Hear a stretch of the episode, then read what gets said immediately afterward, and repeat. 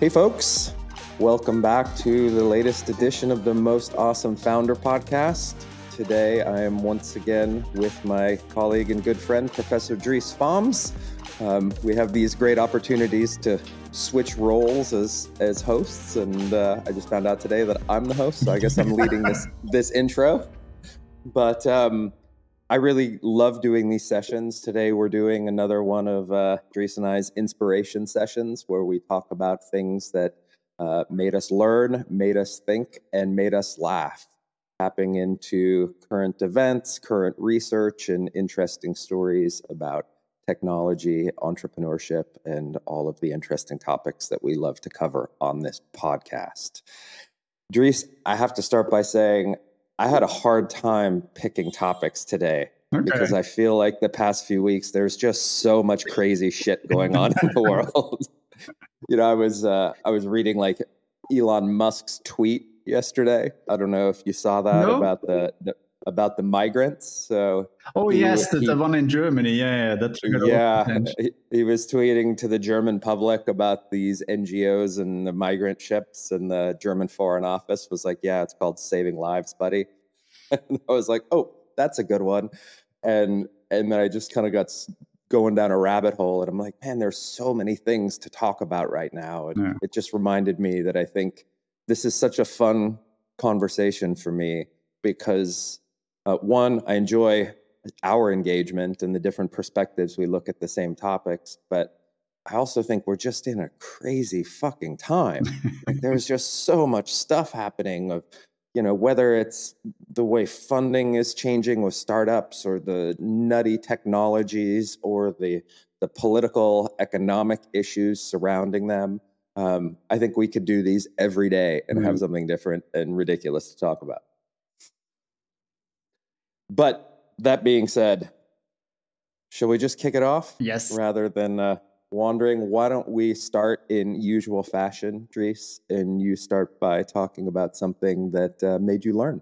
Yes, but actually, your introduction is interesting because I think the two items that I brought with me today are actually topics that I think are not getting a lot of attention uh, mm. nowadays, whereas I think they're quite important. And that's actually why I wanted to kind of highlight them because for me, these are two topics that that don't receive a lot of attention. And the first one that I want to discuss is about uh, the, the issue of entrepreneurs seeking public funding. Yeah, so, as an entrepreneur, you can, of course, go, uh, like you were saying, you can go for investors, and that, that landscape is also fundamentally changing. There is a lot of discussion about what is the future of VC. But an alternative is that you actually uh, check out whether you can get funding from public institutions like local governments, national governments, maybe even the European Union. All these institutions actually nowadays have quite a broad portfolio of kind of subsidy instruments where you, as a startup, mm. can get support for your activities. Now, before I go into the paper that I want to discuss, maybe a question for you because you have created quite some startups in the past and in the present. Have you actually ever tried to get funding from a from a government agency? Have you gone kind of that rabbit hole? Dries, you're talking to an American man. We don't get that kind of crap where I come from. This is we are a, a totally, I feel like, private sector driven world. I, I mean, all jokes aside, there there are some funding opportunities out there, of course. But I would say the ubiquity and the access to it um, I wasn't really exposed to until I came to Germany. Yeah. Um, when I lived in Canada, it it really hadn't. Um, I think the government really hadn't caught up with the startup world yet. So when I was there, I left in uh, 2009. Um, it hadn't really kicked off yet. Now, now it's it's definitely there, and most Canadian ventures I know are tapping into funds like mm. that. It, in the US, interestingly enough, it tends to be bigger dollar amounts, bigger types of projects, yeah. you know, big research funding. Um, there's the Small Business Administration yeah. that does big kind of technical grants and whatnot. But seeing the uh, the funding accessi- accessible in smaller amounts, supporting founders, support rather than supporting innovation topics, but actually supporting the entrepreneurs themselves. That's something yeah. very, very new to me. That that seems for me at least as an American, a, a, a pretty uniquely European experience. So the short, the that's a long answer to saying no. Never gotten a buck from from uh, the government. Just bills for taxes. Yeah, but of course you're already quite some years now in, in Germany in Europe. But so you have never had kind of the intention to start looking into that kind of ways to because there are quite some interesting funding schemes also in Germany. Yeah, you have the Exist scheme. You have all these schemes where yeah. actually founders then kind of get a salary of the government for the first year or the first two year when they have their startup. So that's kind of the opportunity costs are a bit lower. Um, yeah, I, I mean, I guess my, my, I have a two part answer to that question. that the first part is, uh, you know, just last week I finally got my German citizenship. Oh, that so we should celebrate so, this with a kind of I don't know. Yeah, Ger- Germany just got a little bit shadier, but uh, but that process took two years of hmm. bureaucracy mm, yeah. and a lot of paperwork, and that was pretty frustrating to say the least. The other part is, you know, I worked in the uh, the kind of nonprofit world. I worked for the UN and and bilateral un, unilateral aid agencies for almost a decade before I got into tech, and and I certainly was exposed to plenty of grant writing. Yeah. And yeah. Um, and that process was is notoriously long, mm. painful, tedious, and didn't always come with the return that you hope for. Yeah. So, I mean, I spent times where I spent a month or two writing a grant myself or paying a grant writer a lot of money and and it didn't actually pan out and i think for me when i've thought about this process since i've been here and i kind of looked at the the odds and i say how many investors could i talk to mm. in the period of time that i'm trying to write this grant yeah. and um, and of course you know networks matter relationships matter so it was never really appealing to me yeah. i do want to caveat that and say if I was uh, if I was a deep tech mm. founder in the R and D process, yeah. and I knew I had a long runway before I could actually commercialize and get to market, I think you almost don't have a choice yeah. to go after that type of funding. But if you're quickly commercializable type venture, I'm not sure the value proposition is as compelling as oh free money out there because every all money has a price, right? Yeah. Okay, and I think that's that's a very good introduction to the paper that, that I want to briefly discuss. So the paper is called Subsidy Entrepreneurs, an inquiry into firms seeking public grants. It was published in the Journal of Industry, Competition and Trade in 2020 by three authors named Anders Gustafsson, Patrick Gustafsson, and Daniel Halvarsson, which, which, I think makes clear from which country they are coming. so we are talking here about uh, three scholars from Sweden that were able to collect very interesting data about uh, Swedish startups and the extent to which they apply for funding. And actually, uh, the purpose of this research was to find out who is actually getting funding, which kind of startups are getting funding, and mm-hmm. are it actually the more successful firms that are getting funding, or is it the more the the, the least successful firms that are getting funding? Mm. Um, so that's that's what they wanted to find out. Hmm. So are it the high flyers or the low flyers that are getting funding? Yeah. Uh, any intuition? what do you think? I mean, it's just an intuition. But if I would think historically, I would say these aren't the high flyers, mm. right? Um, one, just because there's my hypothesis would be they have a longer trajectory to get to market, which creates a greater opportunity for failure. Mm. And generally speaking, really experienced entrepreneurs with a track record of success and whatnot would find capital quite freely in other places. Yeah. I guess that would be my guess. But yeah. I'm that being said, I'm not Swedish, so maybe in Sweden there's a there's a different model going yeah. on. No, I think in the end, your intuition seems to quite align well with the findings. So, what do these scholars do? They, of course, you have always have to, as a scholar, you have to measure success in one way or another, and that's that's always difficult. But so here they look at labor productivity as a success factor. And so labor productivity is, a, is even kind of an accounting number that you can kind of mm-hmm. calculate uh, based on the annual results of companies, where you actually calculate how much added value is one employee creating for your company. So that's that's the success factor they were able to kind of identify for all these companies. And so what they in the end did was looking at uh, do companies with a high labor productivity do they apply more or less for grants and who is actually getting grants and so what they found was that kind of the top companies so the most successful ones they don't apply at all. Yeah so they don't they just don't care about this kind of funding. Then kind of the, the, the moderately successful firms they allocate some of their time. So they typically apply for some funding. And then the least productive firms they heavily apply for funding. So there they see that these kind of firms on a very regular basis apply for funding. And because they do it in a very regular way they're also more likely to get it of course uh, if you don't apply for it you can never get it but so actually, they see that the companies that apply the most, which tend to be the least productive companies, always also are more likely to get funding in the end. And so in the end, what they conclude is that this kind of subsidies, this kind of public funding is mainly distributed to the least productive startups in the population. Hmm.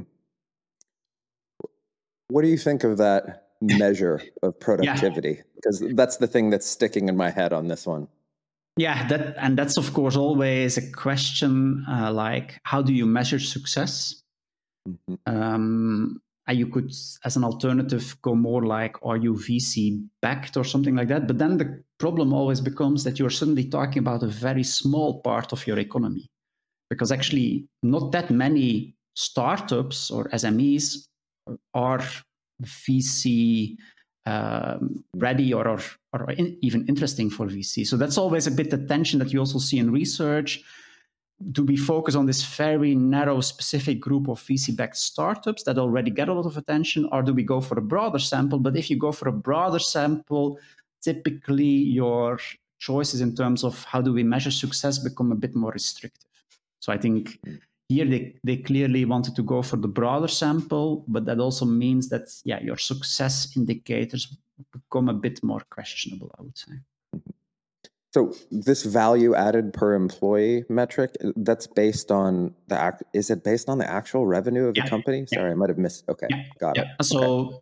It's simply people report their costs, their revenues, and based on that, you can calculate in really a kind of accounting way this value added per employee, which is a kind of standard metric that in financial accounting can be applied. Hmm, interesting. Yeah, I mean, I, I, I can't help but think that you know this is still going to be such a narrow selection of of startups, mm. right? Like me being here in Berlin, and seeing as many startups as I do on a regular basis, how few would kind of fit into these categories, you know. I mean, because uh, maybe you take the Gründerstipendium type financing out of this equation, right? This is probably more R&D type, maybe larger scale funding yeah. to to solve bigger bigger issues and I think wow, there'd be so few in mm. this ecosystem yet if I think of my my teams that I work with in Silicon Valley through Alchemist Accelerator, there would be a, a probably a huge number of them, and uh, but it, they're just profoundly different ventures. And um, even though I think we're moving in an era of deep tech, there's still so much just kind of more traditional commercial venturing yeah. taking place out there. So this is to me a bit of a subsection yeah. of you know the sample size is is maybe a bit more specific than you described. Do you do you think that's a fair assessment? No, I don't know. But actually, I think if I remember well, they had like 2,000 companies. Huh? So it's not extremely small, but at the same time, you can still say it's a kind of a selection from the economy. Um, so in that way, that, that makes sense. Yeah. But it's but it's there's an inherent the selection criteria because they're being selected based on if they're getting these grants, right? So here they look at uh, they simply look at who is applying. Huh? So they they have oh who is applying. So they have the full population and they are looking at who is mm-hmm. applying, and so they see that the least productive are applying more, and then they also tested from the ones who apply who do does really get the funding, and then you see again that the least mm-hmm. productive kind of outperform simply because they apply more. Mm. It's interesting because you know when I was leading the entrepreneurship center at WHU, mm. we were helping to facilitate uh, some exist grants. Yeah. And I mean, we had a lot of people inquiring about them, but as soon as they read the criteria for the grant, mm. right, and the kind of technological innovation, most people chose not to put in the effort to apply because no. they didn't didn't feel that they qualified. It was generally the more science based or like emerging technology based companies that that applied for it. So if you were building an e-commerce company, um, you probably wouldn't put the energy into no. into making that application. Hmm. But interesting. No, but so for me, it all, of course also triggers then the, the broader question: Should we do this? You know, so if we if we see that actually we are not really supporting the most productive firms, but the least productive should we do it. And, and i think you can think in two ways. You can think like yeah if we are mainly kind of supporting the bottom maybe it's not a good thing. At the same time you could also argue yeah but you can think in terms of kind of inequality and and it can actually kind of give people that have maybe a more difficult kind of starting position still the room to even if they're not productive in the short term maybe be, but these grants help them to become more successful in the long term so I don't have a very maybe that's because I'm a scholar. maybe my opinion is here a bit gray, uh, but but you see, of course, that there is often a lot of discussion about this kind of grants, and and I think this this actually definitely contributes to thinking about okay, who are we actually supporting, and and is this something that we want? Yeah, so I mm-hmm. think and we need to be honest about it. So it seems that we are mainly supporting the weaker players in the ecosystem. And then I think it's a matter almost of ideology, whether you want it or not. Um, yeah, I mean, to be fair, VCs are also supporting the weak players in the ecosystem, right? Because only 20% of those companies actually are successful, mm-hmm. right? So the super majority of of private investment into new ventures is is a sunk lost cost anyways yeah. right? So uh, in the end it's just by the you know the statistics that only the top percent of companies are going to succeed mm-hmm. and the super majority are are going to fail. So you know i think when you think of these policies you have to think uh, this is to me the challenge is policymakers are often out of touch with reality. So maybe they create expectations and targets mm. that aren't feasibly reachable. I would be looking at any kind of grant funding the same way I would look at a at venture funding that, you know, you got to think that 80% of the the money that goes into it is going to be written off and only the the top piece, the top, you know, the upper echelon is going to achieve the success that's going to kind of cover the value of the total the total investment, right? And I think okay, but I, just... I, here I want to give you some pushback yeah. because cool. I think VC for me is a very specific kind of universe where you want to invest in the crazy ones. You know, it's like I build a portfolio of ten companies and I accept that eight will never uh, become successful, but I want to have these two or this one shots where they really create my return on investment. But it's it's almost like you you invest in companies that others don't, want to invest in because they think it's too crazy but you see this kind of diamond in the rough and you believe that at least some of them can make it. And that, that's why we need venture capital to kind of invest in these crazy outliers. Mm. whereas i think maybe the, the the the public funding is more about okay we just want to kind of and it's not only about these crazy outliers we just also want to have reasonable companies that can help uh, the country in having sufficient employment. So for me, maybe the objective of this kind of funding is different from VC funding, and they are perfectly capable to exist next to each other. But then, because they are a different kind of funding, they should also apply different criteria. Mm-hmm. I think I'm going to push back on your pushback a little bit, um, because I think what you're talking about is you know venture capital strategy and mm that only occurs in a subsection of venture capital because okay. i would say you know angel investors for example yeah. aren't betting only on unicorns no. private equity has a different irr model altogether that no. is not looking for that that either and and some could argue you know a, a deep tech funding source is actually they're the ones that are really gambling on the outliers Mm. because they have such uncertainty with their r&d they're not even commercialization ready they're the highest risk ones of Yeah. all Yeah. you know so I, I mean i think in reality like most ventures are going to fail Yeah. that's just that's just the reality of it this is just another alternative financial product right that's servicing a, a different client base and the reality is is i think we need diversity in that Mm. right we don't want to put all the horsepower into vc No. you know i think i think government and then, then there's secondary benefits which we'll actually touch in one of the topics i'm talking about later which you know like government should have its finger on the pulse of innovation Mm. and this is a mechanism that allows them to at least be engaged in a certain degree because as we see in Germany as we see in other countries in the world as well there's such a detachment between policymakers Mm. and what's actually happening on the ground that there's this massive delay between like dealing with regulation and enablement from what technology is doing so i think you know we don't want government dictating how the private sector and innovation happens but we certainly want them at the table. And if Mm. they're going to be at the table they shouldn't you know regulate their asses to the table. They should buy their way in like everybody else and participate in a in an equitable way. And to me this is a, a way to do it. Now Yeah. politics aside some people may believe in small government. Some people may believe in lower taxes. That is that's you know their prerogative. But this does i think build a stronger connection between the largest funding sources on the planet which are our governments Yeah. you know and the innovation that's happening on the ground so i wholeheartedly support it we just have to expect that the returns are not going to be hugely ambitious but then again where are they Mm. in any kind of government funding initiative Yeah. No, makes sense actually. Yeah. cool good topic No, it's something we, we my- rarely discuss, I think, and and still, I think it's a very important part. Like, what is the role of government in this kind of of industry, and and how can we shape that role to maximize its added value?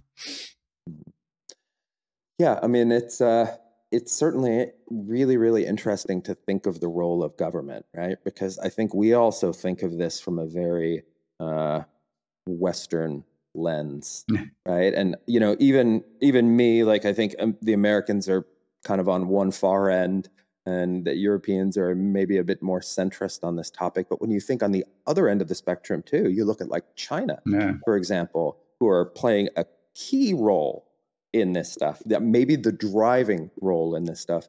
And there are certain, you know, subsectors of technology and innovation where that country is dominating because of the horsepower the hmm. government's putting into it. And I think this opens up some really interesting, you know, political political topics.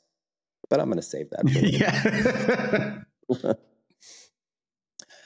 So, I want to talk about a, a a topic that it's actually been in the back of my mind for a long time, and it just kind of resurfaced and led me to read a book over the past couple weeks. But, um, you know, over the past month or two, I've been kind of uh, reflecting on my entrepreneurial journey Mhm. because it's been uh, really next year it'll be like 20 years of, of building companies and you know the, there's one that i think about a lot which is my first venture back company kula.com this was an enterprise saas but it was also a, a social venture.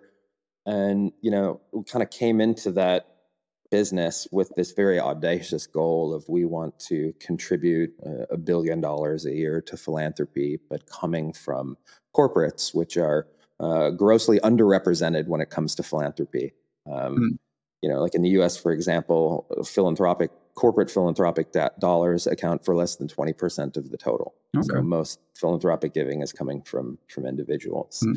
and um, of course we didn't meet meet that audacious goal but we did have a pretty nice impact. The billions was millions at least. Um, but uh, last week i was talking with one of my portfolio founders a company that i have a little bit of equity in uh, in silicon valley. It's also a social enterprise called giveshop and we were talking about why there are so few uh, unicorn social ventures Mm.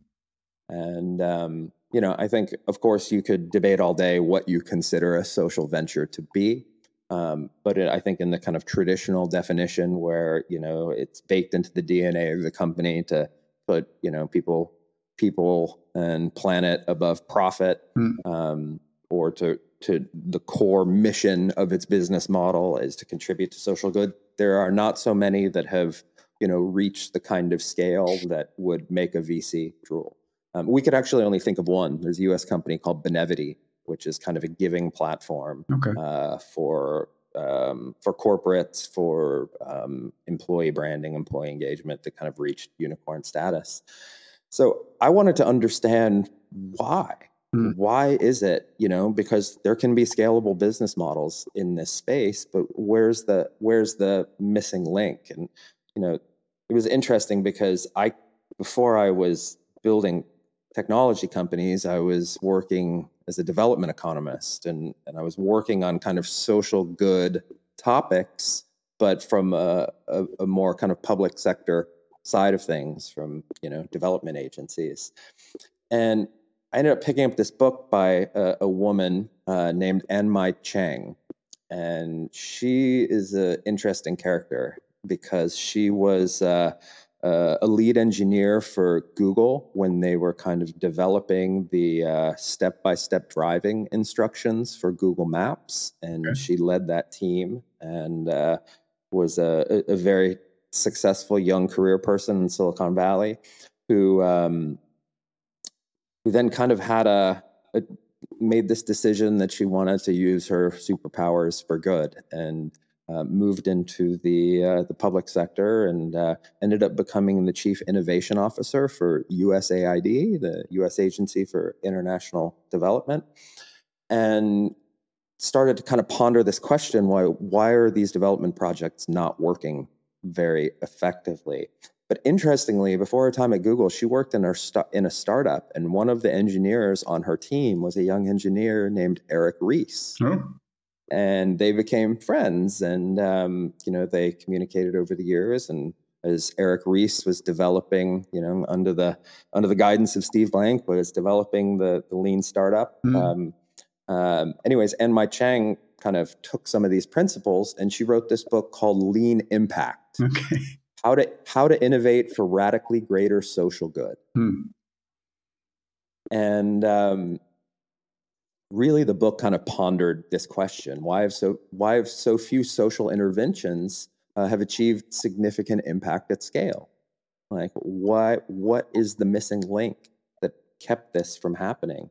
And rather than throw out the answer already what do you think Dries? Why do you think we can have um, gimmicky apps or the ability to get groceries at home or you know scooters that litter our sidewalks easily become these you know multi-billion dollar ventures. But things that are actually hugely impactful for the world seem to uh, be unable to do that. Now one of my explanations would be and this maybe is again a bit of an academic explanation but i would say there is a selection effect so the question is which founders in the end create social ventures and, and like you were explaining with the example of the lady who wrote the book, so she worked at Google. I suppose she worked like crazy, and then maybe also came to the conclusion, okay, this is not what I want for the rest of my life. So I will do a social venture, but also maybe then with a different ambition set. And that that ambition set in the end is also reflected in the results of these social ventures. That you might be less kind of how do I have to say, um, pushing towards just making it happen despite all the other circumstances that you're facing. And, and that that to some extent might explain that you're not simply not then creating this kind of outliers which unicorns tend to be. So you think it's you're you would say it's almost the motivations of the founders? Yeah. Then gotcha. Interesting. I did not expect that answer. Okay. I mean, so for me, this is my, my kind of previous perspective on this was that it was the motivations of investors. Um, mm. Because my experience when I was raising capital for Kula was I was getting turned away before I was getting even an opportunity to pitch Mhm. because they connected social good to less profits Yeah. right? And I, I think this whole people, planet, profits hierarchy that has become so ubiquitous. Uh, a lot of investors said, "Oh, profits are on the bottom, and all these other things are are going to take priority." Yeah. So by nature, that's not going to be a good investment. And of course, um, as being a founder in that role myself, you're always looking for reasons external because I can say from my burnout on that journey, there was no shortage of, of motivation Okay. or or effort that went into Yeah. it. But but it's interesting what you say, right? Because I think that does trigger some interesting um I guess things to think about of even if even if I was right and it was the investors not contributing, is your perspective something that these investors have that oh this is an unmotivated yeah, founder that yeah. just wants to you know? It's kind of like what frank Thelen was talking about about the bali entrepreneurs Yeah. right? like are do they really want to change the world? The question to me is do you have to be driven by the finance like solely by profit you know to to be a, a motivated transformative founder? And i think that's uh i mean you even even look at guys like elon musk right like obviously he's got all the money already but i mean right there's no chance in any future near near term future that the goal of reaching mars is profitable right that is a that is a, a loss center without question so No, and actually, um, if you point to the example, there is now the, the, the new book about him with uh, written by Isaacson. isaacson And yeah. Isaacson was on a lot of podcasts in the, the prior weeks.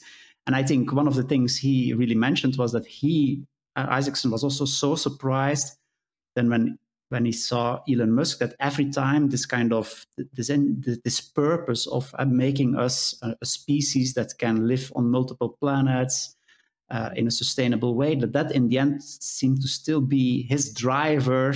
Yeah. And and again, that uh, also Isaacson's very open about it. That also triggers a lot of dark side issues with Yeah. Elon Musk. That that I don't know. I don't think we can formulate an excuse for that because he has an overarching vision. I still think if you're an asshole, you're an asshole and should be acknowledged. but, Yep. uh, but at least even this guy seem, seems to have a kind of greater purpose that really drives him to do this kind of exceptional things.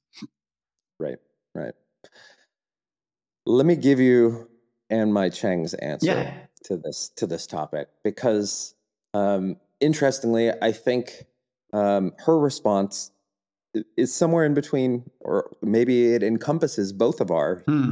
our uh, our answers in that it's both the funders and the founders that are to blame because her argument is it's the process that fails and the systems that guide that process. So her thesis is essentially um, I'll tell you a little bit in her words. She said social change is far more complicated than building a new app. Hmm. It requires more listening, more care, and more stakeholders. So the first part to think about there is if you are a solely profit-driven business, yes, you need to understand your your customers, but the metrics are very simple, Hmm. right? It's revenue over cost, Hmm. right? It's P and P&L is a pretty simple metric to look at. When you're looking at impact, you, you start dealing with more subjective and uncertain measures, right? So, what impact means to one community or one person in that community can vary because they have different needs, and we're talking about needs based stakeholders. Um, she said to make a lasting difference, solutions must be embraced by beneficiaries, address root causes, and include an engine that can accelerate growth to reach the scale of the need. Social good projects, kind of like you know NGOs and development work, are slaves to the the cycles, the funding cycles Mm. in which they operate. Right. So this requires them to have to identify the outcomes of the project before the money comes in. Hmm. So if I'm a, if I'm a founder and I'm going to an investor, right, and I say, hey, I'm building this venture. I think this is going to be a, a billion dollar, billion euro opportunity. Like what I'm selling are pretty clear metrics, but they're Mhm. also pretty, you know, and they're they're going to change, they're uncertain, but the measurement itself is very clear, right? It's it's profit and loss. Yeah. Now, if I'm a social good founder or uh, leading a development project and I'm going to financiers for this, like I can I still have all of the uncertainty of what the outcomes will be, but the metrics might be wrong. Right? So that creates this huge layer of uncertainty, Yeah. right? So what am I measuring for? Mm. How do am I defining success in a project? And if you look in the development world, like development models of, you know, impact historically are really bad. Right? What they're asking for is like how many people have been reached? Mm. How many people have been engaged? And you see these and she talks about these examples in the book of like, you know, bad metrics versus good metrics and she was talking about one startup that um, they invested in. And initially, their kind of core metric was they wanted to educate a million farmers on um, sustainable agricultural practices. Mm.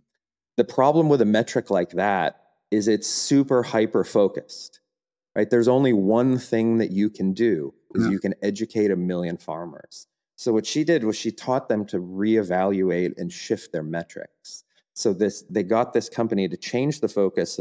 You know, they went through this practice of the six whys essentially of like, Mhm. why? Why do you want to do that? Why do you want to do that? And they ended up reframing it to saying, we want to increase the daily income of all subsistence farmers by $1.50 a day Mm. right? So the outcome that they wanted to achieve was the same, but the framing of the the objective was distinctly different, which enabled them the flexibility of finding different pathways there.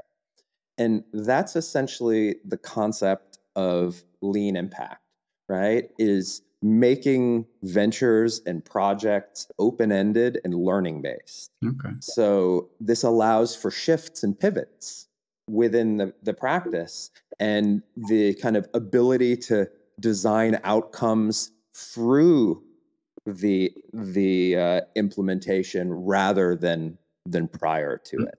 Because uh, So you it- mentioned before, Gerrit, you you have done your Mhm. your own social venture in the past, and in the end, it was not a success. So, by reading this book and reflecting back to your trajectory, what what should you have done differently? Yeah, I mean, the the short answer is there's probably nothing I could have done differently because because the mindset of investors isn't necessarily like that. okay. right? Um, for for a social venture like I was doing, it was still you know it was still very much a for profit venture. We Mhm. still had very very clear KPIs and and metrics that we were trying to achieve from a, a financial perspective. Um, but I think that the challenge is here is that we have investors that are only looking at these very kind of rudimentary simple metrics Mm. we have entrepreneurs that are trying to optimize for those specific metrics so there's a very kind of linear path between you know profit driven profit profit metrics but when you're dealing with a social impact venture there's other metrics at play. You just don't know what they are yet. Mm. and if you think of the concept of you know customer discovery customer development and, and lean startup it's putting the customer in the in the center of the journey right? Yeah. so you're always touching that customer and and learning. But the social model isn't very good at allowing for that Mm. right so the idea is like can we take a more lean approach where we're putting it's not the customer necessarily in this situation but it's the recipient the Mm. beneficiary of the impact and engaging them throughout so you can define what those what those measures are now as soon as you have to deal with private capital and things like that it becomes inherently more complex but to me the interesting part of this was you know here like you said earlier you're thinking the onus is on the entrepreneur i'm thinking the onus is on the the financier and i think what Ann Mei Chang is saying is it's actually both Yeah, it's the Right. interaction The- between these two, not yeah. it's the interaction and the the innovators aren't using the right model they're using a historically kind of linear waterfall type approach Mm. the financiers are wanting to have clearly defined outcomes before the iterative learning cycle takes place. So inherently, you have a clash of systems and and methods that are preventing you know the big outcomes from happening. So I think the idea is like, can we create can we create a more open-ended model here where it's like you know and, and you can think about it because a lot of investors talk about hey we don't invest in ideas we invest in founders Mm. right and if you think of early stage funding like pre-seed stage funding it really at least it should be in many cases about investing in the in the founders if you took that kind of way of thinking into here and it's like hey here's social innovators. We're going to invest in them and they're going to figure out by engaging the beneficiaries what these outcomes might be. We're going to actually put the beneficiaries in the center of the process so we should instinctively have better outcomes.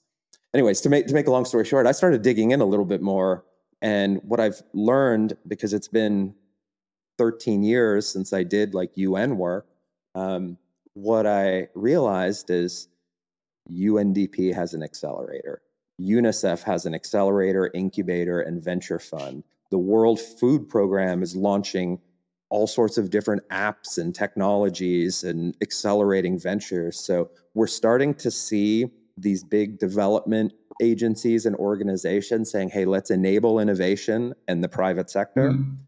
However, we're still dealing with these same systemic issues Mm. where it seems to me on the outside looking in and just getting kind of uh, introduced to this topic that they're they're still operating in that same kind of paternalistic, you know, old way strategic quote unquote mindset No. but without the adaptability and learning that uh, that ventures need to reach success. Yes, oh, very interesting. And I think the topic of social ventures is a very important one. And again, it's not something that we discuss that much. So, yes, very interesting. Well, I think it's. I, I would be curious to see what our audience thinks because at least at my time at WHU, I would say a lot of the younger generation, particularly, is is more aware of this and more interested in it. You know, sure, there's there's climate, but um, which I think is is growing in its uh, importance and visibility in the topic. But there's so many other social ventures that Mm. uh, you know. Um, I think young people are are more passionate about this topic than you know 15 years ago when I was tackling it, and I'm seeing more ventures Yeah. like this as a result. No, and we, we really see that at WHU, that there is also an increasing demand from the student population to focus on this kind of topics. That's, for instance, uh, I do the obligatory entrepreneurship course in the bachelor program, where uh, I have 300 students and we divide them in groups. So we have 50 groups working on business models in that course. And from this year, I actually kind of forced them to think about what I broadly define as a sustainability driven startup. So they need to come up with a business model that, at least in one way or another, addresses a topic that is sustainability driven. And again, broadly defined. So it can be climate, it can be inequality, it can be social issues. But that we at least kind of push them to think about that kind of issues instead of coming up with the next two sided marketplace for a fitness studio, you know? that kind of business models I no longer want to see in my courses because I think like there are more important problems to solve today than that kind of issues. So let's at least try to push them to to think a bit in terms of sustainability. You know, I think that's just we can maybe tie a bow on this with this last message because I think you brought up a really great point. Is I think we're we're in a in a time where competition is getting greater. Globalization means we're competing with people we'll never see. Mm. and and the really great startups are the ones that are solving the hardest problems and i think the ones that are looking for the easiest path are going to be the ones with the greatest likelihood to fail the ones that solve big problems and can build big walled gardens around themselves are going to be i think have a greater probability of of big success and and big impact and we need to get people thinking bigger about the problems they want to tackle and I'm afraid, unfortunately, the onus of that goes on to people like you, Dries. And um, shout, shout out to Max Eckel, who is, might be listening as well. But it's guys like you that can really lay that foundation. And I just wanted to just a, a quick narrative. I was uh, at the University of St. Gallen in 2014 doing some work with the Startup at HSG program. And almost 10 years ago, they had a, an initiative called SSV for social and sustainable venturing. Mm. And they were highlighting startups and trying to promote uh, student led initiatives that were doing social venturing. You know, WHU has this tradition of like some really incredible, I mean, it's like Unicorn University, right? But mm. um, again, it goes back to the topic of what are we measuring for, right? Um, I think there's there's some really cool NGOs, Ames Foundation, things like that, that have come out of the same uh, same ecosystem, and maybe we need to start um, telling the story. That can maybe fall on us a little bit too, is telling the stories of uh, entrepreneurial and innovator success that aren't just measured by no. P&L. No, and I think uh, there are now very clear also at WHU, I would say, we have the sensibility conference. So the student mm-hmm. initiative mm-hmm. focus on sustainability that is getting increasingly popular every year. Now, actually, quite recently, so sustainability has become like a top priority for WHU, even in the kind of strategic documentation. So you see, I think, positive developments there, but it will also be about having the kind of success cases um, that we can also use to kind of show to our students uh, that it's possible to have a, su- a successful sustainability start. Because sometimes I think the discussion is also a bit okay if we go, uh, like you were saying, it's about the startups solving the hardest problems. Does that also mean that it becomes much more deep tech related? And if it becomes deep tech related, what is the position of WHU as a business school where we are not really training engineers, but rather business students? What can be their role in in that kind of startups. And i'm not saying that they cannot have a role but we really have to think about that. Like okay if we expect that the future will be sustainability driven startups and that that almost by definition will be a bit more tech focused than e-commerce uh, uh, startups what does that mean for our students and how can we prepare them to play a significant role in that kind of activities? Yeah uh, and i would just say you know it doesn't have to be deep tech. I remember meeting a, a startup about a decade ago called M-Pesa, and they were one of these first companies that basically turned yeah. uh, in Africa turned phone minutes into yeah. transactional currency. That's not deep technology. No, that's that is just an, an innovative way to look at the the resources that we have. And the fact of the matter is, especially when you're dealing with uh, base of the pyramid, mm. uh, you know, type impact, you're you're not going to have the luxury of fast bandwidth and all the technology at your fingertips. And and i think that could be very it's those types of ventures that i think are great for the WHU ecosystem mm. right? Because you don't have to think about the the future of you know earth-shattering new technologies that haven't reached market yet. You can take the assets that are at your disposal and solve yeah. solve real world problems. So good talk. Yes all right Dries Yes, my something that made you think. Yes, something that made me think, and this goes to a topic that we have discussed before, but in my opinion, this topic has become a bit silent, but I think it's still a very important topic, and that's about hybrid working. Yeah? So working from home has been a lot of discussion about that when Corona finished, when people were coming back, and when we had the silent quitting movement, all these kind of hmm. things. But I think nowadays it has become a bit silent, whereas actually that's that's sometimes a bit the, the, disadvantage of academic research. Today we see the most interesting papers emerging because now mm-hmm. we have started to collect the data um, and we have started doing fancy analysis to actually come to some conclusions about what is the effect of working from home on the workplace. And so I brought today a paper from Nicholas Bloom uh, and with two colleagues, Han and Liang, um, Nicholas Bloom is, is, a very famous economist in the US, uh, does very interesting stuff. And so he wrote a paper about how hybrid working from home works out. Yeah, so he wants to kind of make the answer like, does it is it positive for companies or negative? Now, hmm. if you want to study this topic uh, in, in an uh, I would say in a reliable way, it's very challenging because you have a lot of issues, namely um, if you I study this, if you go to a company and you say, look, I want to study the effect of working from home on the performance of your employees, you have quite some issues because it might, for instance, be that the people that choose to work from home are inherently different from the people that choose to not work from home. Yeah, so maybe the people that work from home, just as a kind of hypothesis, are less ambitious or have other priorities. And then they might underperform, not because they're working from home, but because they inherently have a different profile. And that's what we hmm. call in, in research a selection problem. Mm-hmm. So you, you might find a relationship, you might find a correlation, but the correlation actually just highlights a selection issue that you have different type of mm-hmm. people and not a real causal effect. So then the question becomes, how can you avoid that? And the typical answer that you will get from academics is, oh, you have to organize a lottery. yeah. So you have to organize a lottery, and then uh, randomly people can work from home or uh, need to work uh, in the office, which of course is a bit challenging, but to some extent, these people have been able to do this. Namely, they work together with a company, a company that was, yeah, considering uh, should we continue with working from home? Does it really help? And so they said, okay, let's do a research project. So in total, it was like 1,600 employees. And actually, they did quite an, uh, an interesting approach. Uh, so based on your birthday, you were allowed to do hybrid working or you needed to uh, work in the office full time.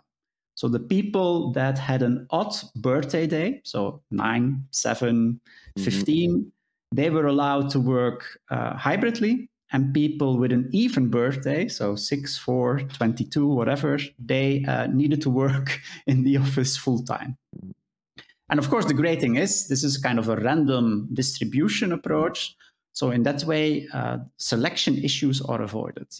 Uh, and then, of course, they, they really monitor these employees intensively, uh, both with surveys, but also really measuring their kind, more kind of hardcore metrics like how many people leave the company, uh, what is their, the line of code that they write for the engineers that were involved. Um, so in that mm-hmm. way, they measured a lot of things to really come to a conclusion. Okay, does working from home makes people more productive? Yes or no? Hmm. Any intuition there? Do you want to make a guess? Oh, I have so many about this, right? Because I looked at, you know, you I, I think you know this already, but when I was doing my my PhD research um, on entrepreneurs' peak performance, mm-hmm. they were in an accelerator program. Um, the data was being collected, and then the first the the COVID lockdown yeah. happened. Yeah. So everyone went from being part of this accelerator to being home. I looked at their bio, biometric data, yes. their heart rates, their sleep, their they self-reported uh, self-reported scales on performance and, and well-being. So I have my own insights on that. But the first thing that comes to mind on this topic is this research is for me it feels flawed. Okay. Because because it's looking at people that work full time in the office and people that look hybrid, mm-hmm. but it's not looking at people that work full time at home. No. And there is um, neuroscience will tell you, and psychology will tell you very clearly that change has a significant impact on performance, right? So the fact that some if it's hybrid that sometimes they have to work at home and sometimes they have to go into the office that is not very good psychologically mm. for the worker or for the the employee yeah. because of because of the the changing environment and the adapt the kind of readaptation that needs to to, to take place now mm. what i can tell you from my experience and a lot of the the research i did and in my lit review on on this topic is that there's a huge benefit to working from home mm.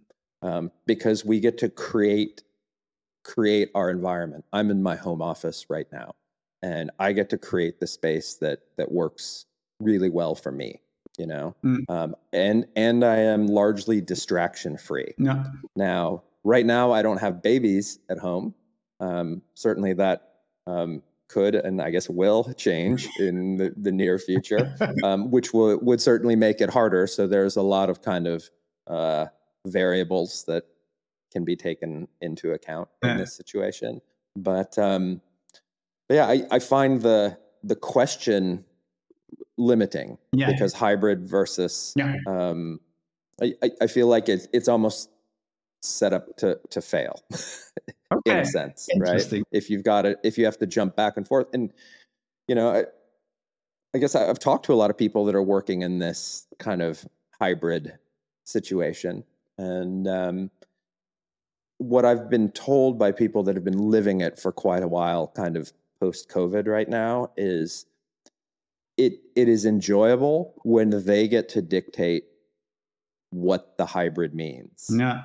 if if they have to go into the office Monday, Wednesday, Friday, but Tuesday, Thursday they get to stay at home, and that's what's mandated for them, um, it creates a rigidity and change that they're not they're not really comfortable with. On the flip side, if they get to work at home and when they feel like going to the office and then working there because they want more social interaction or they need to engage with coworkers on a certain topic, it can be very fulfilling, empowering, and and productive. Yeah. So let me then briefly explain because that's I think it's a good point. So what happened here was you had uh, half of the the people were allowed to do hybrid working, and what did that exactly mean? So they were allowed to work at home on Wednesdays and Fridays. Mm, And so the other group um, was not allowed to work at home. So that, that these are the two groups that they identified, and uh, you already point out that that's restrictive, and that's completely true. But at least you can kind of reliably compare these two groups. no? So you have the hybrid workers that can uh, work from home on Wednesday and Friday, and the people that just have to work in the office. And so then they did all the statistics that they need to do. And so what did they find? They find actually that um, working from home reduced at attrition rates, and meaning people leaving the company by 35%, yeah, which is Yep. quite significant. That's I expect. Yeah.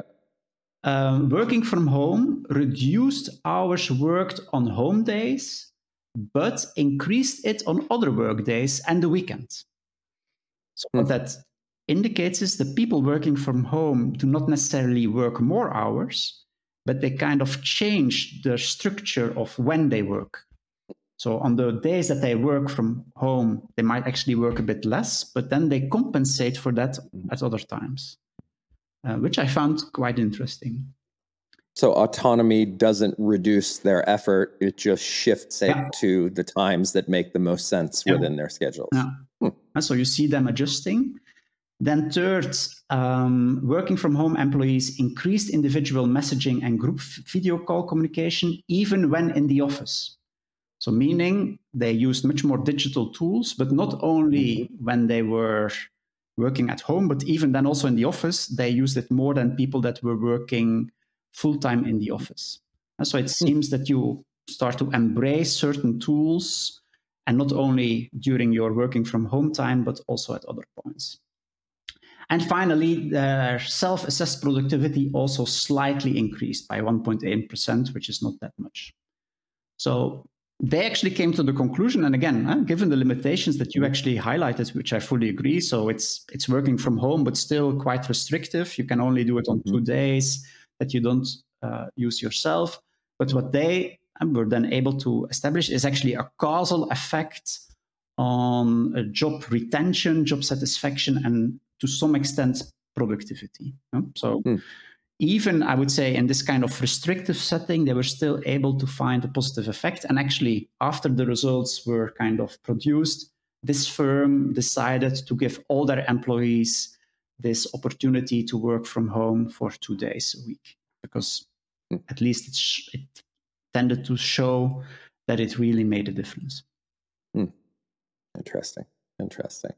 Yeah, I mean, it's not surprising, right? Like, I mean, stealing from Daniel Pink, right? What are the what are the kind of three things that drive work satisfaction? Is autonomy, mastery, and purpose. Mhm. I mean, this is this is autonomy baked in to a certain extent. I, I find it interesting that they chose Wednesday and Friday because Friday would inherently be a low productivity day yeah.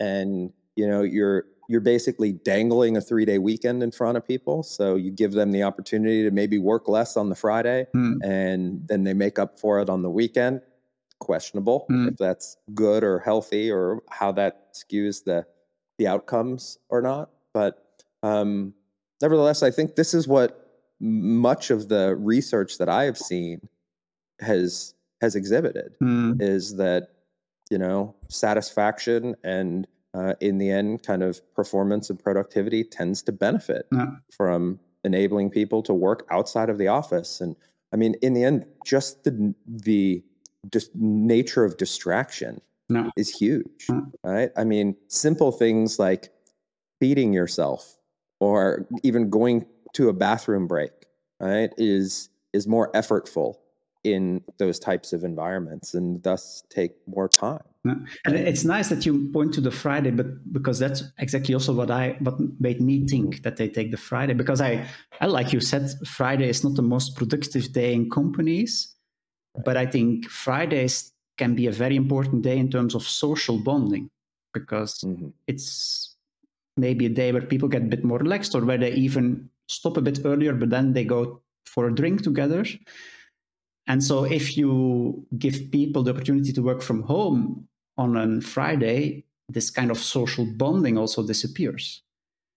And I think the long term implications of that might actually be something that we have not yet studied that much. So, again, this study is also hmm. a study where you look at the short term implications in terms of how, like you said, giving people more autonomy and freedom, and, and the results are not that surprising but I still think we have not yet fully understood the long term implications, especially in terms of the, the social part of working from home. And especially if you do it on a Friday, I see a lot of Mm. kind of important social bonding that might might be missed and, and what the long term implications can be for the culture of your company uh, might might still be open. I'm not convinced that is always a good thing. And I The recently Friday bonding, you mean? D- just the social bonding Okay. at work in general. Like I was recently exposed to this uh, this story of uh, of a company that was operating remotely, and they had a, a retreat where all of their employees kind of came together, and a lot of them met for the first time Mm, after working remotely for a few years. And they, once they had the social interaction, went for drinks together. They were at a, at a resort retreat. And um, it turned into a. there was a lot of visibility into the company's activities and actions that the that the employees started to learn from one another mm, right? And it actually turned quite negative and turned into quite a uh, a, a bitch fest that led to a lot of attrition to Okay. to that company. And I think the question begs, like, I mean, this is maybe a bigger philosophical question, but like, you know, do we really want our social interactions to be centered around work? And I think this is a little bit of a maybe a, a social norm mm. that I don't want to sound like a conspiracy theorist, but it's a little bit about a a little bit of a control mechanism that exists is like let's try to let's try to make the employees social lives part of their work as well and Yeah, that's going to drive more work and and greater productivity Yeah. while i think you know at least with a lot of kind of healthy people they have social relationships outside of their work and they Mm. would much rather spend friday night with their family or with their friends than with their their work colleagues so Yeah. um, yeah i'm not sure how uh, efficacious that would be in the end But I would like to make a big distinction between the dynamic that you described, namely people working from home, and then they come together maybe three, four times a year in this kind of Yeah. very specific setting where you're almost kind of forced to socialize. Not then there is a lot of Mhm. pressure on talking with each other, drinking with each other. I, for me, that's very different from a setting where you're simply regularly in the office together and, and where you where the, the socializing is much less explicit and forced than in this kind of uh, resort settings where typically then also uh, special events will be organized to force people to interact with each other and I, so for me these are two very different Yeah. things i also am very skeptical and actually i see quite of some startups also in the ecosystem doing it like we're all working away and then sometimes we come together in a very high pressure social setting to then meet each other and and at least i would think i would really hate that you know it's Mhm. um, because then you feel so forced and, and being a more introvert person i would feel very uncomfortable with that. Whereas i like meeting my colleagues on a regular basis. So for me yeah I see there a big difference. But yeah, of course, that has been the discussion for a long time. at companies like Google and Facebook that were kind of creating an, an optimal social atmosphere, but with the underlying purpose, like then people just stay at work even on a Saturday. There, of course, we can ask ourselves a lot of ethical questions. I would agree. Yeah, exactly. I mean, give people autonomy. Hmm. You know, you want to retain people, give them autonomy. That's my my big belief. But wow, okay, we've been going for a while, and we're we're this is a good conversation today. So I'm gonna I'm gonna jump on and uh, talk about something that made me think. And I, I think I've been taking a little bit from real world experiences this week because I've just had some really interesting ones. But um, about a week and a half ago, um, I think, as you know, I'm a, a CEO coach for Alchemist Accelerator, which is a, a B2B enterprise deep tech accelerator in, in Silicon Valley. And I had a session with this incredible founder um, in so many ways. I mean, one, she was an immigrant, female, quantum physicist with a 15 month old baby, and leading the mo- one of the most mind blowing ventures that I've actually had a chance to really engage with. The, Mm. the startup's called Forecast, and they're out of Boston. And what they've done is they've married machine learning and quantum annealing to optimize logistics. okay. So, quantum AI, to to put it in the in the simplest terms. Yeah. And you know, I'm having this conversation, and I'm just mind blown by what I'm what I'm hearing. And and frankly, I'm not so mind blown that oh, okay, you know, machine learning and and quantum, but how actually easy it is. I was like, isn't this expensive? She's like, we're using four different uh, quantum machines in the cloud.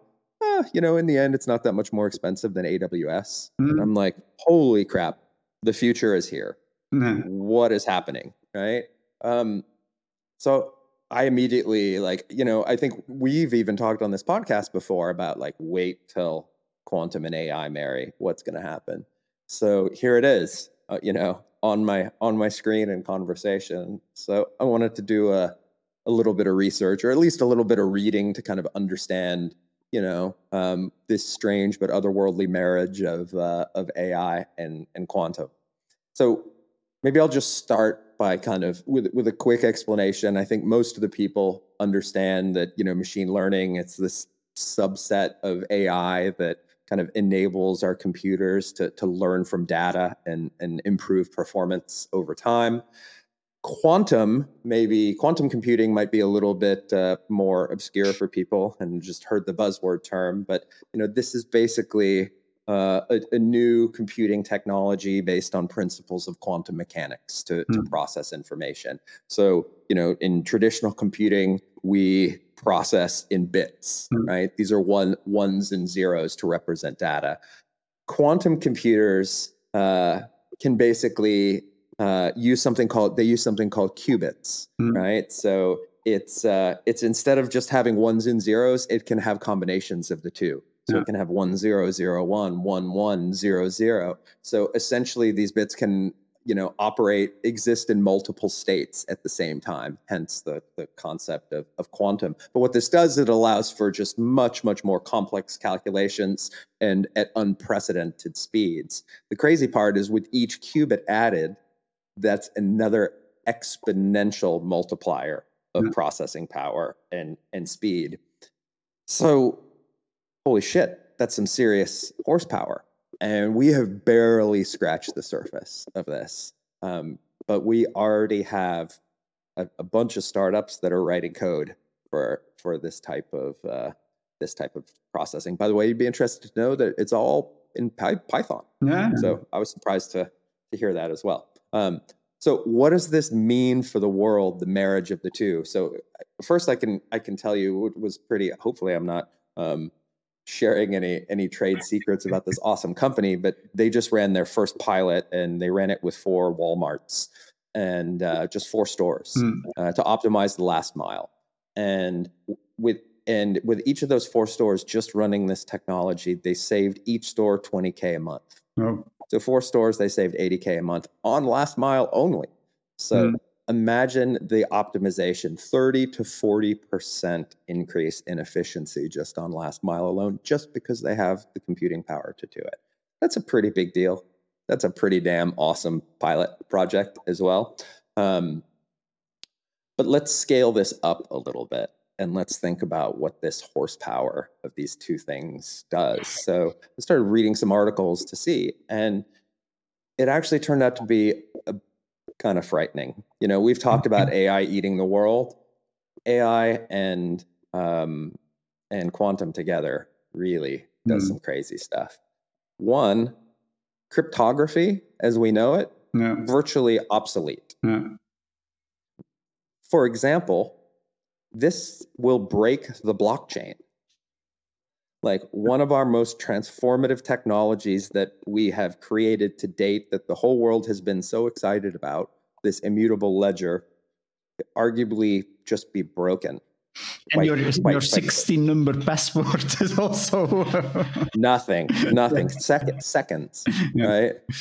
Um, this could make you know adversarial attacks literally indefensible. Mm. If you apply it to kind of our machine learning algorithms, like imagine the the problems we have with machine learning, uh, the biases, how they could be exponentially reinforced.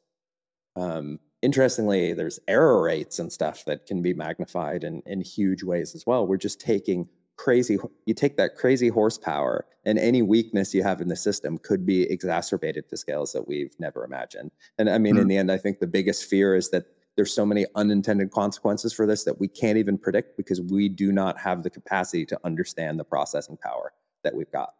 So, Dries, I think we've touched on a topic similar to this before, but this is a, a little bit different of an angle. I, I want to ask you, like, because you are, um, you're, I think, really doing some incredible work on this topic of of AI in general. But since we've done such a shitty job regulating and mm. managing the implications of AI and creating this kind of open-ended world where we don't know what the fuck is going to happen next have we learned anything from this experience so far that may help prepare us to manage the future of quantum AI? Like, what can we take away from these past couple years and apply to a, a context where the situation is exponentially more risky? I think, but at least I I'm increasingly worried about also in, in the current environment is the kind of the concentration of it. That we see actually that it's a very limited number of companies that are in charge of this uh, whole LLM development, and it's mainly the big tech companies that are making the difference.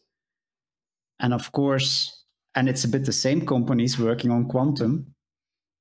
So, my, for me, a fundamental question is becoming how can we kind of fight this concentration?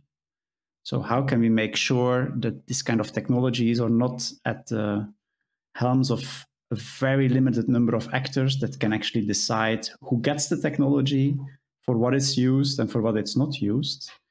And I think there, I think regulation should focus on. That's like, and again, it's it's almost like market competition, monopoly legislation. What can we expect? If you see that last week Anthropic uh, got Amazon as their core kind of investors where you now clearly see how the ecosystems are starting competing. You have the OpenAI, Microsoft ecosystem, you will have the Amazon Anthropic one, Google, Meta. I, I, think that is very worrisome, and I think it really limits the power of startups to contribute. I'm actually very skeptical about all these startups working on AI nowadays. I, I really struggle to see how they will be competitive with this kind of companies. And so the this, the evolution that you describe, uh, it's just the next step, and it's kind of an exponential next step. Mm-hmm. And there is a serious risk that it will be again the same players that that lead that. So there is not a kind of healthy disruption of the ecosystem. No, it's a kind of reinforcement of the ecosystem that is already there. And I think that's something we should be very aware of. I would say. I, I think that's a a great point. Um, this article that I read, why quantum computing is even more dangerous than artificial intelligence. Mm. It, it, was published in Foreign Policy oh, magazine, yeah. and um, and what I found fascinating was here we are, we're looking at regulating companies, but I think this is a little bit of a, a, a slick juke move, right? Where, hey, look left and you don't see what's happening on the right. And the argument in foreign policy circles. So interestingly, like the the U.S., for example, last year moved their AI initiatives, like their AI research initiatives, uh, from a policy perspective, to directly reporting to the White House. Mm. So they've recognized the big issues here. Um, in China, like China did something amazing with quantum recently, where they created a quantum communications network between mm. between satellites, and they were literally able to translate communications mm. uh, via via satellite infrastructure. And so we're seeing, and that was through a Chinese university. Mm. So it's still quite a, a, ways until commercialization. But the argument of the the kind of foreign policy wonks is what you're seeing with uh, with these companies commercializing AI is nothing compared to what's happening behind the scenes. Mm. Right? Like how much later does a commercializable product come to, you know, the world than the innovation that's happening behind the scenes? Interestingly, most people believe that the world leaders in both AI and quantum, Chinese government. Mm. And the big fear, and you know, maybe China is kind of a little too big, but what happens when this horsepower gets in the hand of a despotic regime? Yeah. Right.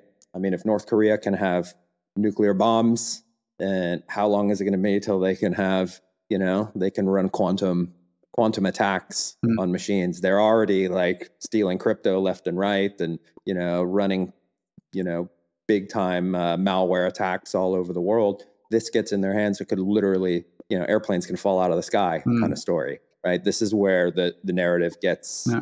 Kind of. At the same time, I think this is also nothing new. I, I remember I, re- I once wrote a book about DARPA, so the mm-hmm. the but sure. the uh, U.S. Ministry of Defense created this special agency to kind of create the technologies mm-hmm. of the future. And if you looked at that book, you always saw that they kind of started experimenting with technologies 30 years before kind of they entered the public life like they were in the vietnam war they were kind of experimenting with highly sophisticated sensor technology. Then in the Iraq, the first Iraq war in the beginning of the 90s, they were actually already using drones, which only came of kind of parents 20 years later. And yeah, so I'm. It's not that surprising to me that that I would expect that military uh, departments, both in the US, but of course nowadays also in China, are now already really experimenting with quantum technology to see what's what can we do with it. which is of course very scary because if you talk about your processing power if you think just only about scenario planning in terms of wars what that can mean and how unpredictable wars can become because suddenly the scenarios will be completely different than the scenarios that we normally calculate that that triggers mm-hmm. huge issues that, that are very concerning of course. Indeed. All right enough doomsday. Let's get to something that made something that made you laugh. Sorry, dude. I guess that's me. I, I'm maybe a bit cynical about some of this shit. But. We always have an instance in our episodes that it really becomes this doomsday point. I mean, is that not a little bit inevitable though? Like, um, I think I've used this quote before, that E.O. Wilson quote about, you know, our our very simple uh, simple minds and godlike technology. Yeah. I forgot the exact quote, right? Like, right. I mean, so much is happening so quickly, and we are so late to the game. We're because I think we're almost becoming slaves to the innovation gods a little bit. Because mm-hmm. I mean, to be fair, and I'm certainly in the midst of this, like we are changing the world in so many incredible ways, mm. right? What we've done what technology has done to poverty reduction is incredible. What it's doing to uh, human lifespan and human health and quality of life is freaking incredible. So of course we're super super excited about it. But um, I was uh, I, I was watching this big think episode about alien life right and it reminded me i took a course in, in university called the search for extraterrestrial life it was legit it was a legit physics astronomy course okay. right and there's this yeah, I mean, there's uh, there's this famous equation called the, the Drake equation. Okay. Um, he was a great uh, astrophysicist that kind of came up with this concept. Is like, why haven't we seen extraterrestrial life? And you know, the, the the basic thesis of the question is that we don't believe civilizations will live long enough to to even reach the eukaryotic evolutionary state, much less become sophisticated in time travel and and travel across uh, across galaxies and solar systems. And the, the, there's two primary reasons behind that. One is the stability of the planet and the star in which you know it it kind of serves its uh, its energy and resources. The others are the ability of these primitive minds to handle the technological evolution, and that the technology goes faster than than the society. To, and as an as a result, you have you know, mm-hmm. biological weapons, nuclear weapons, and they end up essentially destroying themselves. So I think it is kind of embedded in at, least the you know cynical society of the intelligentsia to say, hey, we're gonna fuck everything up at some point. so. Um, unfortunately, you get people like you and I in a room. Like, there's probably going to be some like doomsday cynicism that comes as a result of it. Okay, let's have some fun. Make me laugh, Dries, for fuck's sake. yeah, so the one that made me laugh this week was, um, and I, am sure you you heard about it, that uh, you had Lex Fridman, uh-huh. quite a famous oh. podcast host, and again, variety of. Are you are you going to say with Zuck in the metaverse? Yes. like, oh my god, yeah, that was so funny. And so I, I I I think I saw it first on LinkedIn where they had this kind of movie where they saw that the two of them were in the metaverse, and for me, these are two of the most robotic people that you can think about. So I think it's not a coincidence that they picked uh, Lex Fridman and Zuckerberg himself to do this because, yeah, it, it almost really looks like two robots talking to yeah. each other. Not because I think the metaverse, but because I think Lex people are robotic. I think Lex Fridman even said something. He's like, I think I need to really work on my emotional expression outside of the metaverse as well. Because he was just like, so, I mean, incredibly realistic looking avatar, but he was he's so serious and yeah. so like I mean, the guy's a, a a, a scientist and a mathematician, and he he's not very and he always wears like black. I was like, actually impressed he wasn't in a black suit, so I guess he was trying to. But yeah, sorry, go ahead. But so for Funny. me, it was almost like I, I, think I don't know if you know the series Silicon Valley. That was a kind of a an, uh, persiflage on the whole. Uh, so, and this this could have perfectly fitted in one of these episodes. I would say that you have the kind of uh, the guru of one company going into the metaverse with this podcast star, and then have this strange conversation that I think is quite far from what pe- normal people would see as human interaction. so it felt so detached from normal reality that that you have to feel like, do these guys really know what normal life is about, or uh, is it so different? And I think oh uh, second, but that was very close, was the the CEO with uh, the interview at Code with uh, the CEO of Twitter, Yaccarino. that, that, for me was even worse than a parody in a in a Silicon Valley series. It was like, how is this possible? what is what is happening here?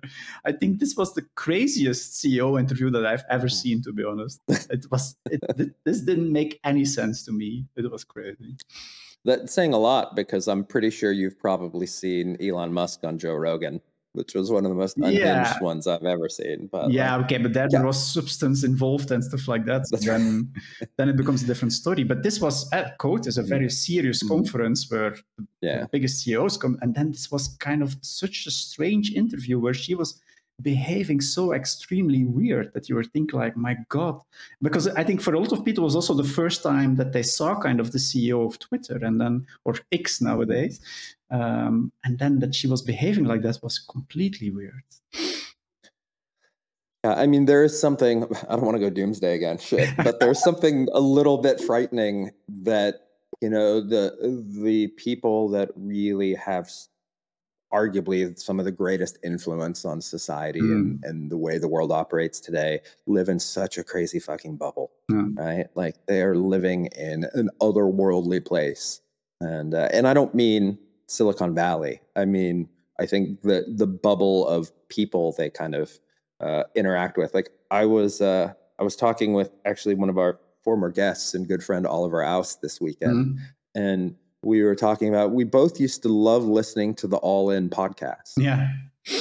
And neither one of us can stand it anymore Mm. because you have these you know four silicon valley tech bros that are no longer talking about interesting tech and they're talking about politics. Mm. and like you know i don't want to hear david Sacks's fucking opinion on ukraine. He sounds like he's unhinged. He's a wingnut like you know conspiracies like maddening kind of perspectives and you can just tell that there's like a complete disconnect with the world and with normal people in the Mm. world and that is my big fear is that we are having such a kind of aggregation and centralization of wealth and capital and technology in this little bubble that lacks interaction with the rest of the world that we're getting these you know business leaders just doing irrational things like like the Elon Musk quote yesterday mm. right like what on earth makes these guys think that they are you know thought leaders and qualified experts on topics that they have zero interaction with other than what they're listening to on podcasts or reading in the news Mm. No, the all in is a very interesting phenomenon. And to be honest, I still listen to it, not because, and, and I feel very, sometimes very uncomfortable about what they're saying, but at least I think it's important that you hear how these people are thinking, how crazy it is, because they have an impact, you know, they have an influence. And to some extent, it also makes me better understand how politics in the US is evolving nowadays, because if even these people have this kind of thoughts, and are so kind of influenced by particular opinions, then you can think, yeah, but do kind of normal people think, you know? And um, it's not, it doesn't make me optimistic, but at least it helps me to understand a bit more what is happening there. And if you look at the, the Republican debates, if you look at it without that kind of context, it, it, it's a shit show. But then if you listen to these guys, at least you can understand what is happening there, which doesn't make it better, but yeah, at least you understand a bit more, I would say. Yeah, yeah. I mean, it's uh, to me there. It's there's this strange, especially in the U.S. It's like, is the is the horse pulling the cart or is the cart pulling the horse? Mm, Right? Like, are politics like um, representing the people, or are they, you know, framing the people's mindset? Mm. And I mean, it's just in a lot of ways, it's just as bad here in Europe, in at least in the EU in general. Like, what a shift we're kind of seeing right now and it, it does make you kind of ponder like is it these talking heads with these massive egos that are because of our simplistic brains and media are they the ones driving you know the individuals the societal values or the societal values informing what the the politicians say so, all right before we get to a, get into another bad road i'm gonna i'm gonna i'm gonna switch gears and i'm gonna talk about ai again but not artificial intelligence artificial intimacy okay. how generative ai can now create your dream girlfriend So there is a growing trend of AI girlfriend technology. Um, one of the leaders in this space is, uh, interestingly, a, a Romanian-based startup called DreamGF. Um, there are many, many others, but they're one of note. Um, it allows users to design and then attempt to form relationships with girlfriends Mm, that they create the images and images and personalities of through generative AI. So you can go to these sites, you can create your girlfriend, you can define her physical attributes, her hair length, ethnicity, age, and you also do boy- boyfriends, or is it only girlfriends? Interestingly, Romanian GF is coming up with a boyfriend version Okay. um, but it's not out yet. Um, but yeah, even her breast size can be defined in this thing. They you can even select like kind of really focused uh, personality attributes and fetish traits. Like I want her to be a nympho or a dominatrix Hmm. or dress as a nurse. Um, and once you've kind of manifested this this avatar in your digital universe, you can then chat with her, which includes sexting. Mm, So you can ask her, you can ask your um, your avatar to send you nudes. so DreamGF actually uses its own LLM since ChatGPT doesn't allow for adult content. Yeah. And then it uses stable diffusion yeah. to create images from the avatar. Um, and this uh, this company charges anywhere between 10 and 100 euros a month. Mm. They recently eclipsed uh, 100k a month in in revenue. So, uh, needless to say, people are starting to use it mm. more and more. This to me is extremely interesting, but a little bit scary because of some of the more fundamental topics mm. that we're dealing with. So, you know, this is intended to be funny, but I wanted to put yeah, this in a, but I don't in know a broad... if end in, a, in an optimistic mood here. Probably not. Maybe that's the theme of the day. Sorry, people. The world is fucked. No matter how funny it is, we're fucked. Um, but but if you think about it, right? Like there's some fascinating statistics out there about young men. Hmm. Um, and to an extent, young women too. But I think in this context, since we're talking about Dream GF instead of Dream BF, um, you know, a, a, recent study in the U.S. said uh, over 30% of 18 to 24 year old men have not had sex in the past year. Hmm. Uh, another study was uh, the top 20% of men on Tinder get 80% of the swipes yeah. from women. Right? I think many of us have heard of this incel concept, right, of involuntary celibates. So we are already having a problem with people having less sex. Mm. There are global statistics of testosterone decline, mm. which is quite uh, incredible to, to think of. We're dealing with population decline in a lot of countries, this one included.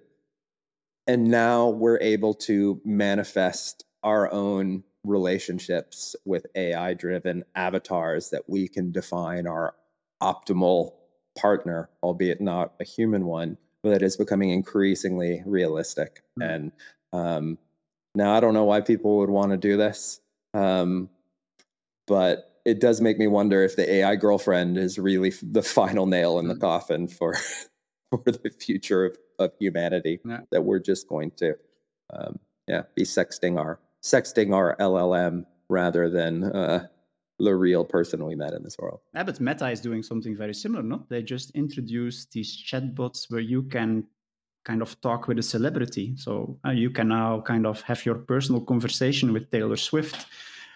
And it's less uh, it's less of a niche product like you would say, but I and you have to think about so you have a 15 year old uh, sitting in his or her room and he or she has the uh, the choice between do I pick up the phone and do I speak with a real person, or do I go into the meta chat and I can pretend that I'm chatting with uh, Taylor Swift? What is the most mm-hmm. interesting?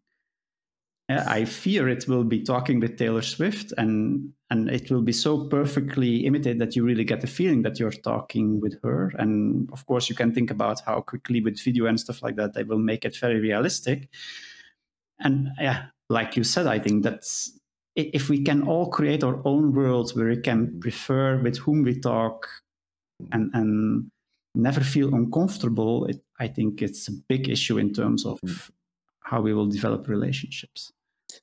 Yeah. Well, it's interesting to hear the celebrity one, you know? And I mean, at least to a certain extent, that celebrity is capitalizing on their celebrity status. Yeah. I read an article like a week ago, week or two ago, about uh, some like school kid, high school kid or something. I forgot what country he was in, but he was in big trouble with the law because he basically took uh, images of his girl classmates mm. and with AI created Mm. you know sexually explicit images mm. of these these girls mm. um, and the, the, the fundamental legal question is is this actually like child pornography mm. if it's if it's uh, you know ai driven but if, if you kind of think of it in this context where it gets scary is not i'm having a conversation with taylor swift but i'm having a, a sexually explicit conversation with an avatar of someone that actually exists mm. in this world that's not maybe a a celebrity where it's clearly a, a, fake or something like mm. that. So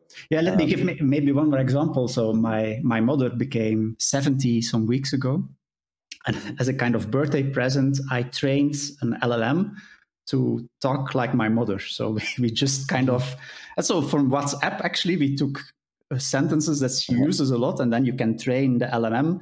And so we created uh, a, my kind of chat GPT like my mother. And so it worked fantastically good. And so you can really kind of shape her character and sentences that she uses a lot. You can instruct it that it often use it. And so it it really works and it, it feels like talking with your real mother. And so at her birthday, we introduced it and we had a lot of fun with it. But then you also start thinking, okay, now when my mother will die at a certain point, let's hope it still takes quite some years, but she will die. Will I feel the inclination to open up this GPT that I created uh-huh. to continue talking with her if I need advice?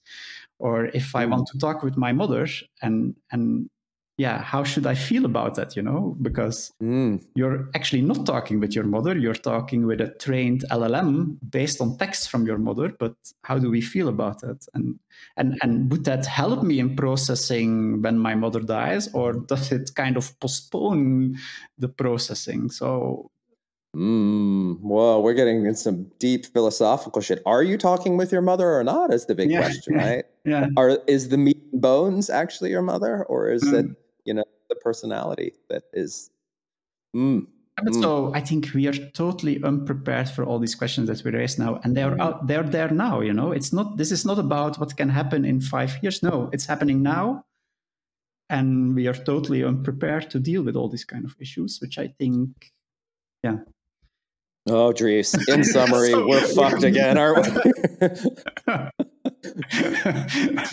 well, folks, yes. let this be a lesson to you. oh man, we should well, good. We should good. call our podcast now Doomsday or something like that. I don't know. Jesus. All right, we're gonna challenge each other to our next inspiration session to be like all rainbows and butterflies because yes.